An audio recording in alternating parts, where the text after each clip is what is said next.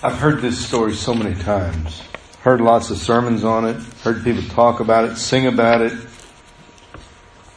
But I've come to the conclusion that there's always another perspective on almost every story. There surely is in every scene or witness of an accident. Every story is different, even though it's the same accident. So it is with this story. And the reason I believe that this story has particular relevance for us at this time is because we don't get to hear the rest of the story.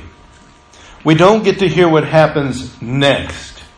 We don't know the mindset of the older brother, whether it changes, whether the son who comes home is actually changed, or his father just welcomes him because he's so happy to see his son. We don't know those answers. But I do know this that when I saw a different way of looking at this passage this week, it made me almost sit bolt right up and say, Oh my, we need to talk about this. And this is the time to do so. I was going to hold off for Easter but this last Tuesday at the pastor's meeting, they were talking about this passage, and I took that as a sign go ahead and do this now. It's also in our lectionary reading for today, uh, which is another surprise to me. But I want to give you a little bit of background so you know why this story is being told. The tax collectors and sinners drew near to Jesus to listen to him. And the scribes and the Pharisees, those holy rollers who knew everything about God and how to follow the law and offense laws were there and complaining, saying, This man is welcoming sinners and he eats with them, bringing shame on himself, making himself unclean. And Jesus tells them three parables, one after the other. The first one is about a man who has a hundred sheep and one goes lost and he leaves the ninety and nine to find the one and he rejoices when he finds the one. The second story is about the parable of the lost coin, where a woman has lost a coin after having ten silver coins. She loses one, and she sweeps the house and diligently searches until she finds it. And once she finds it, she says, Rejoice, because I found what I lost. In verse 10, before this passage, right before, is a transition verse that we don't often read with this passage. And we should. It says this I say to you, there is joy in the presence of angels of God over one sinner who repents. Now I want you to hear the mindset of the scribes and the Pharisees as they watch Jesus eating with known sinners. They're thinking, he should not make himself unclean. He's bringing shame to himself, dishonor. Jesus is violating the moral and ethical code of their society, and therefore he's ritually unclean, and he can't do that. Here's what we miss in that story if we don't think about their mindset. Jesus is eating with known sinners. Not to make himself unclean, which is what they're thinking about is their own piety, but they're not thinking about the sinners who need clean, who need God. They're not looking at them going, thank God he went to them. Because the scribes and Pharisees would not ever make themselves unclean associating with them. They would lose their reputation. They wouldn't be able to tell people what to do because they would be unclean. They do not think about the sinful people. They think about their own personal holiness and Jesus' personal holiness like that's what matters most. and so that's when Jesus uses that transition verse that there's more joy over one sinner who repents. Now, wouldn't it be worth it if Jesus made himself ritually unclean, according to their laws, not according to Scripture, and had a thousand different guests over. And he was a guest at a thousand different homes of known sinners, and one came to know him. Came home to God. Came home to know God as a heavenly Father. Would that be worth it for one? Would it? Would it be worth it for one to come home? According to this, if you have a hundred and you lose one and you get one, one's worth it. You have ten coins, you lose one, and you find it, one's worth it. Let's do the math. Ten coins, a hundred sheep, I'm thinking a thousand sinners. You're multiplying by ten each time. As the story transfers and parables keep going, it divides by ten. Well, guess what? By the time we get to the story of the prodigal son, we just have two people in the story, two brothers. And 50% of them mess up. And 50% come back. Should be celebration, shouldn't there? Shouldn't the scribes and Pharisees be celebrating that Jesus is ministering and bringing into the kingdom of God those folks? You'd think so. And I think the reason we understand why that's important is because that's our task here. The marginalized, uh, those on the fringes of society, we believe they can be a part of the kingdom of God just as certainly as anybody else. People who feel like they don't belong are rejected, judged, and don't even like church. We believe they're worth it. And that matters. That matters a lot because it affects what you think and what you do. Now I want you to think about this. In James it says there is no shadow of turning with God. All the good and perfect gifts come from Him, with whom there is no variableness, if you will, or shadow of turning. And uh,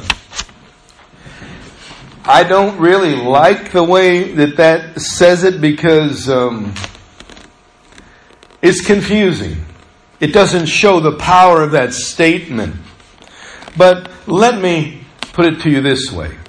Today, if you go outside, it's a sunny day, you can do this on a sunny day, and look up at the sun, how many shadows are you going to see on the sun? Why aren't you going to see any shadows on the sun? It's because it's light. It's the source of the light. The source of the light does not get shadows. It creates light and there's no shadows in it. So as certainly as the sunshine is not in a shadow because it makes the light, so is God the same way. He is not going to change but be light. There's no darkness there. Well, maybe the other side of the sun has a shadow. Maybe only one side is, you know, putting out the light and the other side isn't. We know that's not true even though we haven't seen it because we know it's round. It's a big bowl of gas and it's continuously burning throughout our lifetimes and before and after us. The sun gives light. Even when it is dark here at night because we're not in the sun's light, the sun is still giving off light. There is no shadow of it turning to darkness because it continues to give off light. Now, if you look at Scripture real carefully, light and love are very similar. And so when you say there is no shadow of turning with God, it means He's love and light, and when you look at Him, you won't see any darkness. We're not used to that kind of thing either. But there's nothing in God to make Him not act outside of love. He is love. God's not having a bad day. not going to take it out on you. He's not going, you know, if you wouldn't have done that, I wouldn't have done that, but you did that. God's not like that. He doesn't think darkness and retribution and retaliation. He's light. There is no darkness. No matter how many times you look into the sun, there is no darkness. It's the same way with God. But we don't understand that. It is incomprehensible to anybody who has lived any time at all on this earth to think that there's something that doesn't have a shadow side. We talk about the dark side of the moon. We talk about the dark side of people. You never know what someone might do if they're pushed far enough, right? There's always a shadow. We even quote cliches to make sure that we understand nobody's perfect. We all make mistakes. Now, Haven't you heard that? No, well, nobody's perfect. We all make mistakes. Well, what if you never did? What if you were perfect? Then you wouldn't have any mistakes. Then you'd be walking in perfection by what you do. And there would be no, shall we say, dark actions based on wickedness or evil within you by what you've done. Now here's the thing. God has never done anything wicked or evil either. But it isn't because of what he's done or not done, it's because of who he is. He is light, and no darkness can ever come close to him. He'll obliterate it. If you got within 100 feet of the sun, you're not going to get within 100 feet of the sun. You can't approach it. Same way with God. No darkness stays in the presence of God. What he sees and what comes to him is made manifest as the scripture becomes light.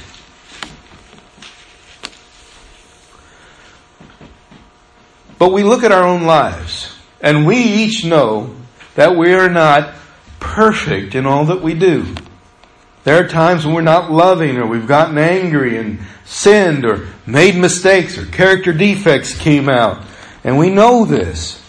And so, because we understand it's true about us, we also believe the same is true about everyone else.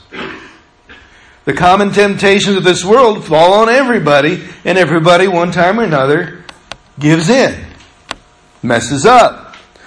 We understand this. We understand that there is not another person on this planet who hasn't made a mistake besides Jesus. And so we come to the conclusion, or at least I think most of us would, that what's true is true for me is true for everyone else that I don't love completely. And when I give, I can't give completely. And when I live for God, I can't do it perfectly and completely. There's always something that's in the way. Whatever that thing is, right? After all, 1 Corinthians 13 we read last week talks about love. That it holds no records of wrong. I'm already out of the ballpark there. I do hold records of wrong sometimes. And sometimes I do give up.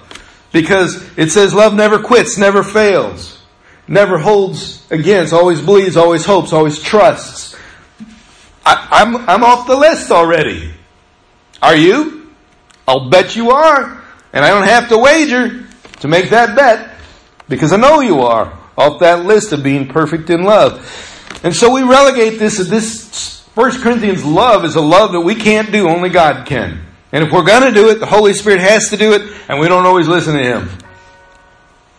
And so it becomes one of those things where we get a little frustrated when people say, well, you ought to, you know, just love like Jesus does, do what he did.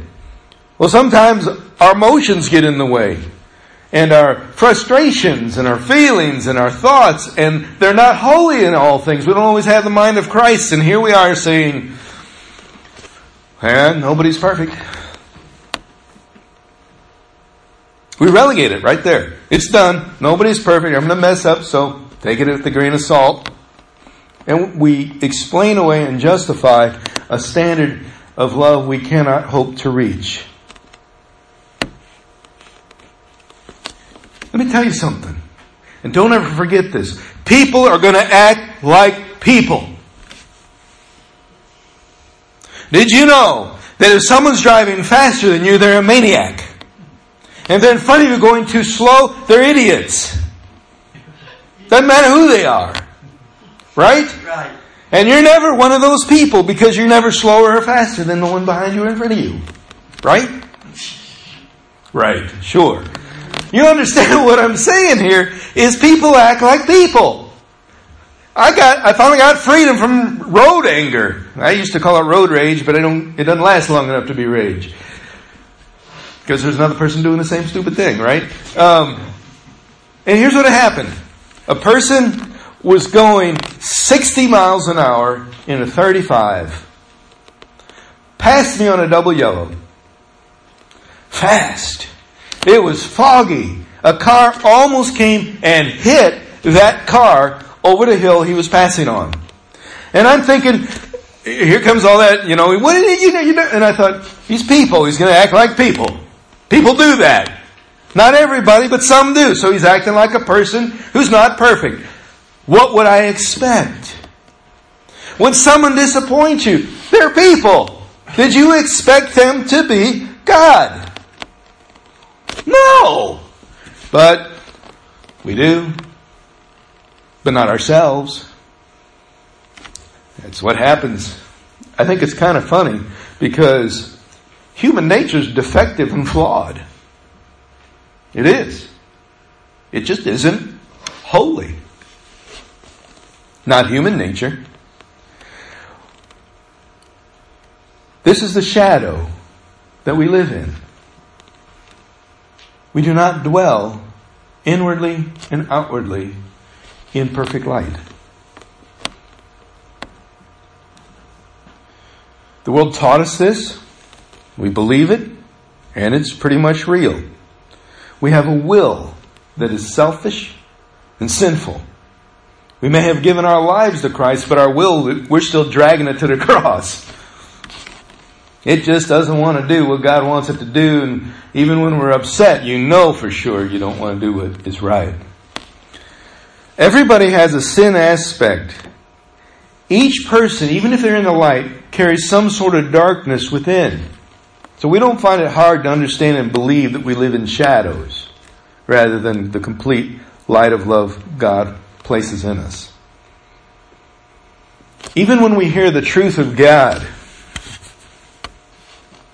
and that it's within us, we do not believe, when it comes down to it, that the old man, the shadow self, really goes away. Even Apostle Paul said it.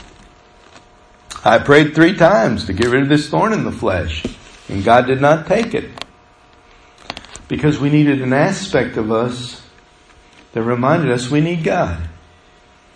I got plenty to prove I need God. I have thorns, not just one. I probably have sledgehammers in the flesh, and probably a couple of uh, flaming arrows from people who shot at me from behind because they didn't like me.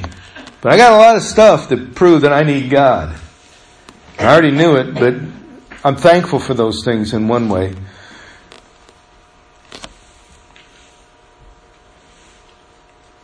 The thorn that is in us makes us ashamed, though.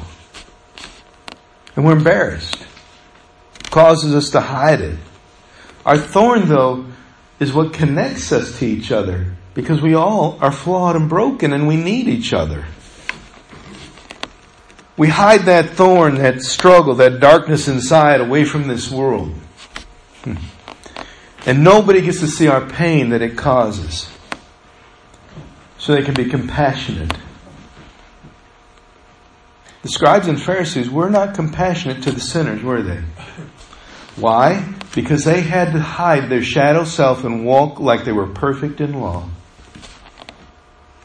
Makes it a mess. Makes it a big mess. And Jesus was coming up against that.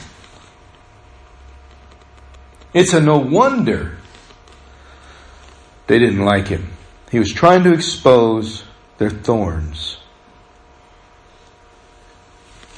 Here's what happens though. When we begin to acknowledge those things, we wish we could talk to somebody about it. If someone just listen, not judge us, and and we would not have any fear talking about maybe then maybe I'd get some freedom from it but instead we lock ourselves in.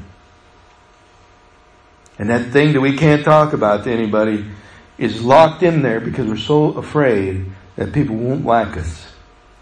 They'll judge us. Hold it against us. That's shadow. That fear is darkness. It is not from the light of God. God comes to expose darkness. He's light, and in Him is no darkness at all. Not even a shadow of a whisper of a thought that there might one day be darkness in God. Yet we have all these emotional defenses and mindsets that have left us broken, wounded, tainted, believing that the gospel was only for certain people at certain times, or the power of the Holy Spirit could only work through people who have enough faith or enough whatever.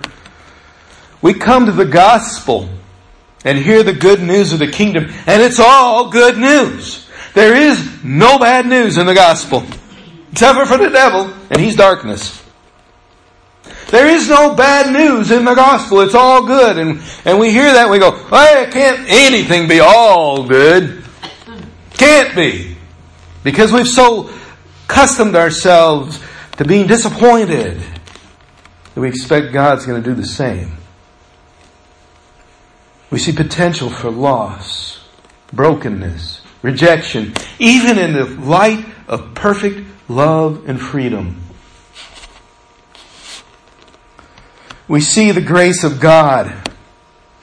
And rather than going, all right, I'm changed, I'm a new person, we begin to question whether it's really for me or not. It's an amazing grace, but I don't know if I get it or not. And, and besides, you don't know what I've done. Well, God knows what you've done. He does. And He's still offering the grace freely on the cross. And so we begin to question grace. We begin to wonder, well, maybe I'm entitled to it. Because after all, God said it, it's mine, and I can sin all I want, and I'm entitled to grace, and I'll sin some more and get more grace, and we abuse grace. Maybe that's how you see grace. Maybe, like some people, you argue that it's not even necessary. Why do I need grace? I just keep the law and besides, God probably doesn't care anyway. He loves everybody. Sometimes we question whether grace really exists. Well, if it existed, why did this happen? If God's love is real, why does He allow bad things to happen in my life? Why do I suffer? Why is there shadows and darkness if God's the God of light and love? We think like this. And we begin to think to ourselves, well, I, I really don't want it anyway. Don't really need grace. I'm just going to live and then I die. Whatever happens, happens. There's people who think like that. People ignore grace. They avoid it. They deny it. They logically try to explain it away. They think there's a limited supply of grace. That you get so much and then you're done. You used it all up. or sometimes we wonder if the Jewish community gets the big portion and we just get some leftovers. They would like us to think that. But they don't have leftovers. They want it all. So, grace then, according to them, is theirs, not ours. Wow. You know, with all this in mind, have you ever experienced a time in your life where you needed grace and didn't get it? I was 16 years old, driving dad's car to school every now and then, and uh, one day it was raining, and I asked if I could drive the car, and he said, Yep, be fine. Just make sure you don't go pick up the Sanders boys. I got in the car, rain coming down really hard, half a block away from the Sanders house on the way to school, and I'm thinking, well, if they just come out, I haven't really gone to pick them up. Because I'm not going to turn and go in their street. They'll just come out the back door to where I am. And so I honked the horn and they got in. We went to school. This is where the story gets a little peculiar. Parked in the parking lot and we sat in there smoking cigarettes. A few minutes later, my dad comes by driving a school bus. That's the peculiar part. My dad is driving a school bus and he was a minister too. It's almost like deja vu. And I thought, I hope he didn't see us. Because if he saw us, he'd know I took those Sanders boys to school. And uh, I prayed, and you know, while we were in the car, oh, I hope he didn't see us. I forgot he drove the bus. Don't know how I forgot. We got out of the car, and I realized I'd left the headlights on. Parked there. So I said, I gotta shut the headlights off, and that's the only car in the parking lot with the headlights on. Dad saw me. No question. All morning at school, I'm going, Oh, this is not good. I've violated his trust. I've done everything wrong. What can I do? And like the prodigal son, I began to rehearse my lines. You know, Dad, uh, you told me not to, and I did, but it was raining, and I felt really bad. I didn't go to their house, and I'm thinking, wait a minute. He's going to say I went slow by their house, and that's the same thing. So I said, I better cut that line out, you know, and I'm trying to think of all these excuses and reasons. And, uh, and, uh, I knew he knew. I got home after school. I was scared. And I should have been, because my dad, when he is upset, it was not a kind person. And I walked in and he's sitting in his armchair. And I looked at him and said, Dad, this morning you asked me not to get the Sanders boys. And in the rain I did. And I didn't do what you asked me to do. I'm sorry. Will you forgive me? Sounds like the prodigal, right? Coming home, realizing, you know, ask for forgiveness, you shall receive. My dad said, No, I will not. Not only did I go to the school and see you parked in there smoke with those boys, but you had the lights on. I had to go back again to check to see if you'd shut them off so I wouldn't have to come and charge the car on a battery you ran down. No, I will not forgive you. And I went, well, that's not how it's supposed to work. I got a shadow rather than grace. Needless to say, I didn't get to drive for a while. I didn't even get to talk to the Sanders family on the phone for a while. But I experienced the shadow of someone who's upset and angry.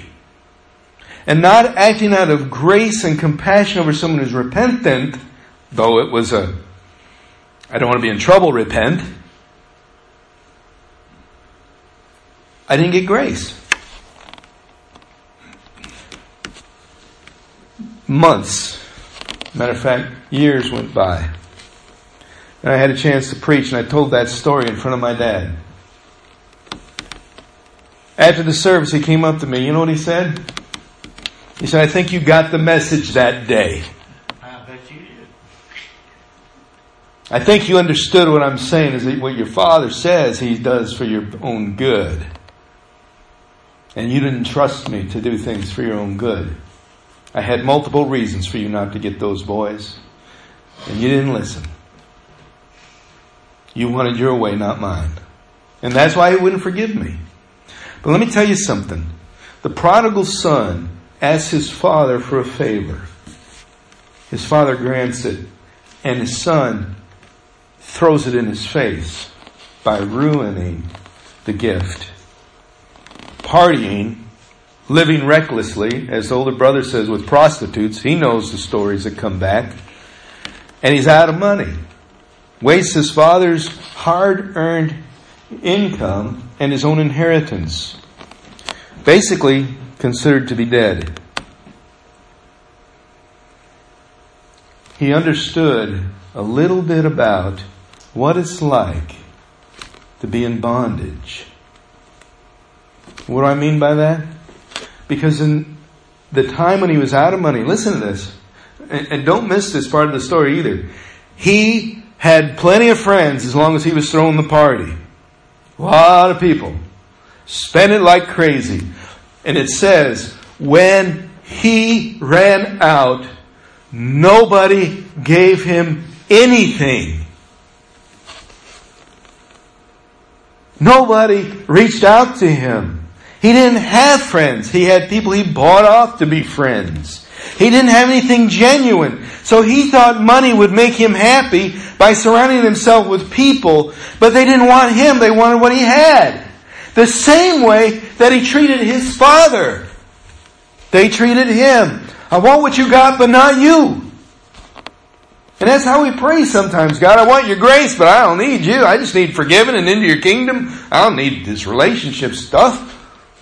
I don't need that. I just want, you know, to not have any consequences over my mess ups. And you tell me I'm a good person and you love me and I'm okay.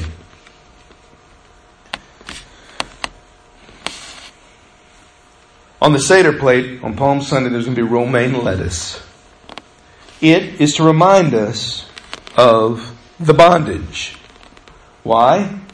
Because when Israel first went to Egypt, they got the best land and they prospered and were under favor. And it was very, very sweet to avoid the famine.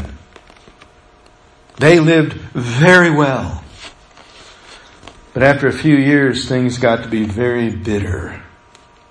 And romaine starts off sweet, but ends up bitter. Prodigal son, living is up sweet. Everything's great in life, man. I got money, everything's great. Soon as you're broke, life stinks. I feel the same way when I'm broke. Life stinks. I, if I got a few dollars in my pocket, life's okay. That was my, uh, shall we say, valuation, whether life was good or not, if I had a couple dollars in my pocket. If I didn't, life was horrible. But here he is, life now stinks once it was sweet. Like the romaine becoming bitter. It's because he's in bondage to the wrong thing. When you're in bondage to the wrong thing, it becomes bitter. When you become in bondage to Jesus Christ, it becomes sweeter, not bitter. It's the other way around. It seems hard at first because you have to die to self and get rid of the stuff that you think is important to you because you're so used to being in the wrong bondage.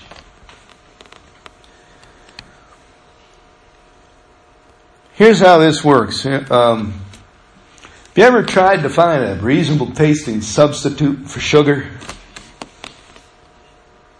You can find all sorts of stuff, but it doesn't every one of them have weird aftertaste. Sugar doesn't have that aftertaste. It just doesn't. They've got agave now, stevia, truvia, um, coconut palm leaf sugar. Saw that. Turbina sugar. I'm thinking, wow, maybe one of these will be healthy. Then there's this other one says, low glycemic, no calories, has good nutrients, monk fruit sugar. And I thought, hey, let me read the reviews on this. And you know what it says? Do you think it says there's no aftertaste? There is an aftertaste. Of course there is. They all leave a bitter aftertaste except what's real. Scribes and Pharisees are bitter. Jesus is not bitter at all. Not toward the tax collectors, not toward the scribes and Pharisees. He loves them. He's not bitter at them at all. He gets angry at them for being hard-hearted and stubborn, but he is not bitter. Because Jesus Christ is real. He walks in complete light. He is shadowless.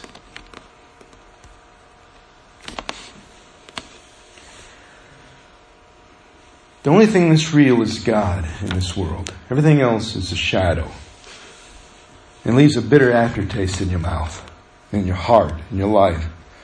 The defenses and the things that try to protect ourselves and the false love from any source but God leaves bitter aftertaste love. God's love has no shadow.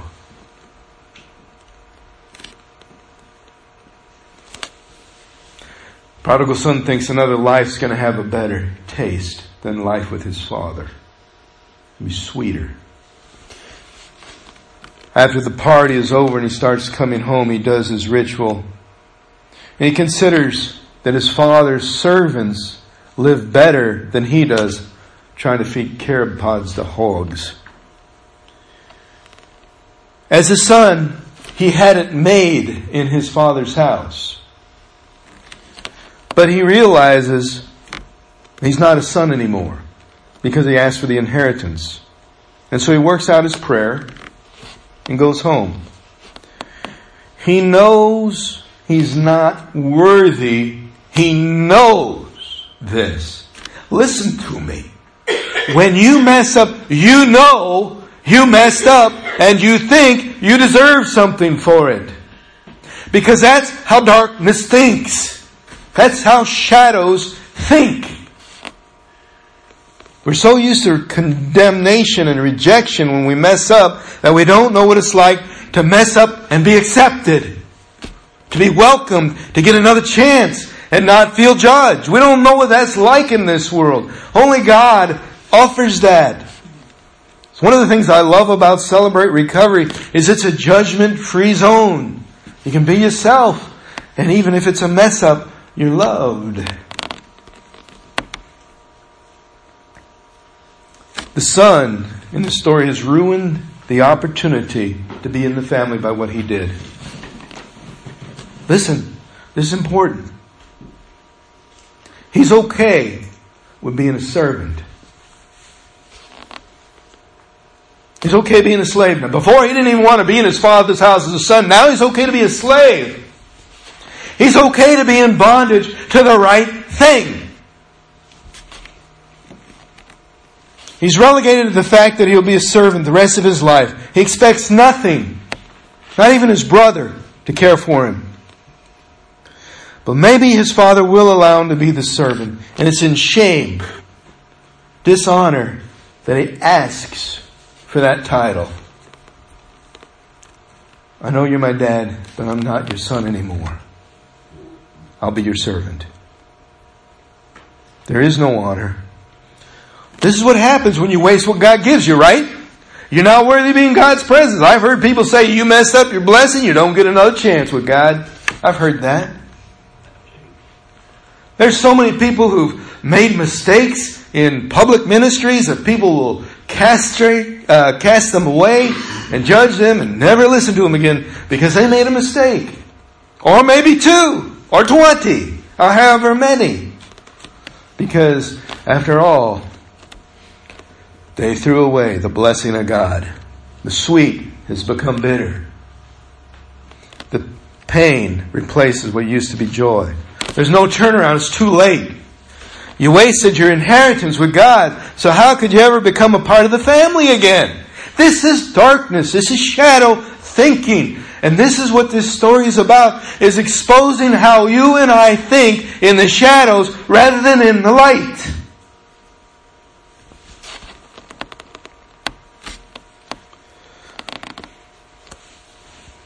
Since you blew the family portion, which was yours, you're not family.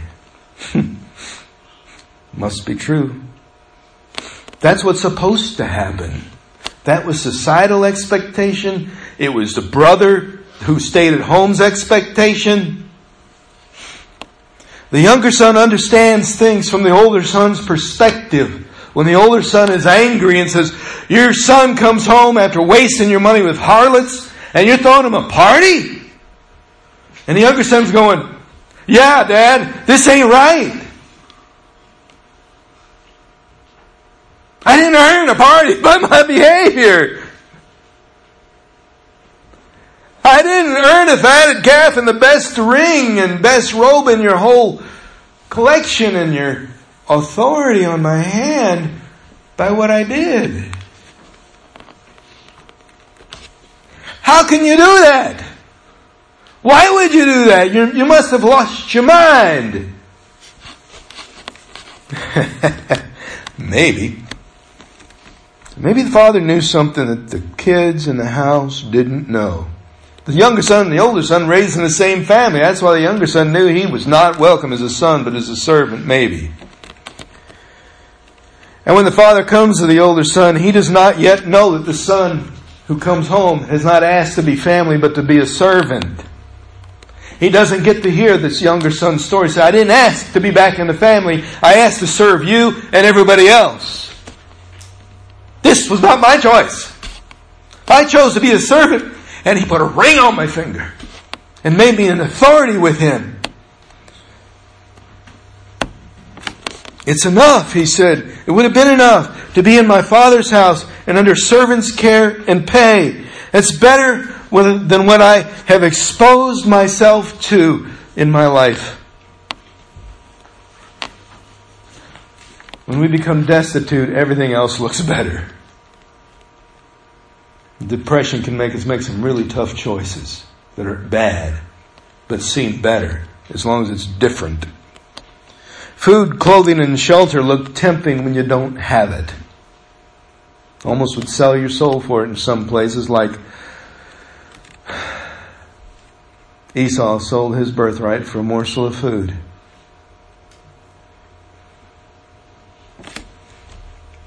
I know that I could not expect a hero's welcome when I was destitute.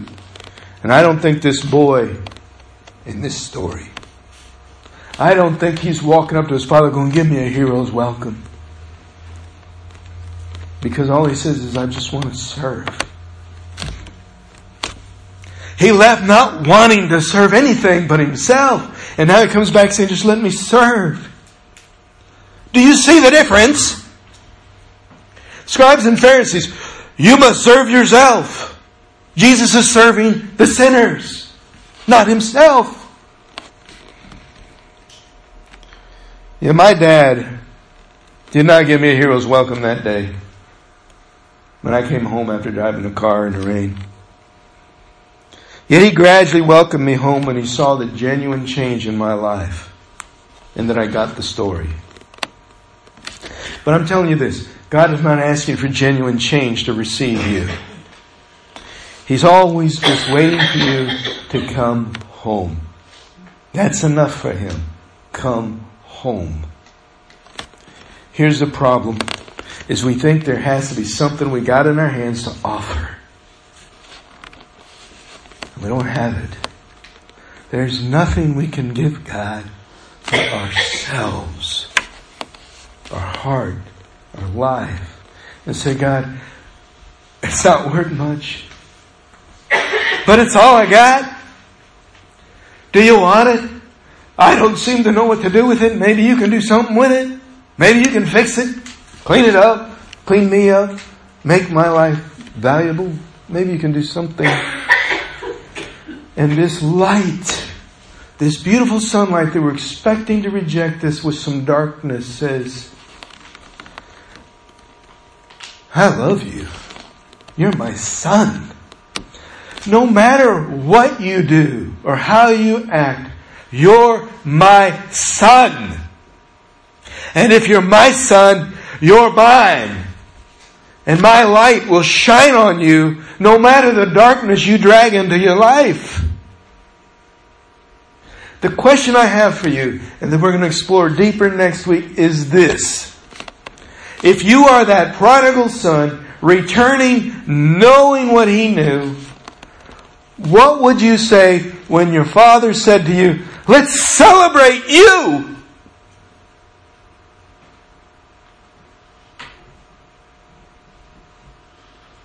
I'm not shadowless. Far from it. That's my response. I'm not as good as you think I am to throw a party. And he says, It's not about you, son. It's about me as your father. And what kind of father do you think I am? And who do you think I am as your father? Who do you think I am? Do you think I got shadows? If you do, that's on you, because I don't. And so many people keep putting them on God, and they need to take them off. Because all He is is light and love to you. And there is no darkness, bitterness, or bad days with Him toward you. Do you understand that? Can you receive that without ever having experienced it anywhere else in the earth? Can you? If you can, you get it all. And if you can't, you still get it all, but you're going to have trouble receiving it. Would you pray with me? Heavenly Father, your word is yes. And in Jesus Christ, your promises are fulfilled. And yes, yes, yes. 100% yes. And we just keep looking for the, no, maybe not, but it's always yes. And so, Heavenly Father, I'm asking this very day that if any of us here keep thinking that we're just not good enough, not worthy enough, Heavenly Father, it's not about what we did or didn't do, it's whose we belong to. And if we belong to you, then everything about us is welcome in your house. So God, help us to come before you and say, I want to be there, even if it's just as a servant. Because you love without regard to who I am, but in respect of who I am, love me the same. Heavenly Father, I ask that as we contemplate these things, that we would learn what it's like to come home. Amen.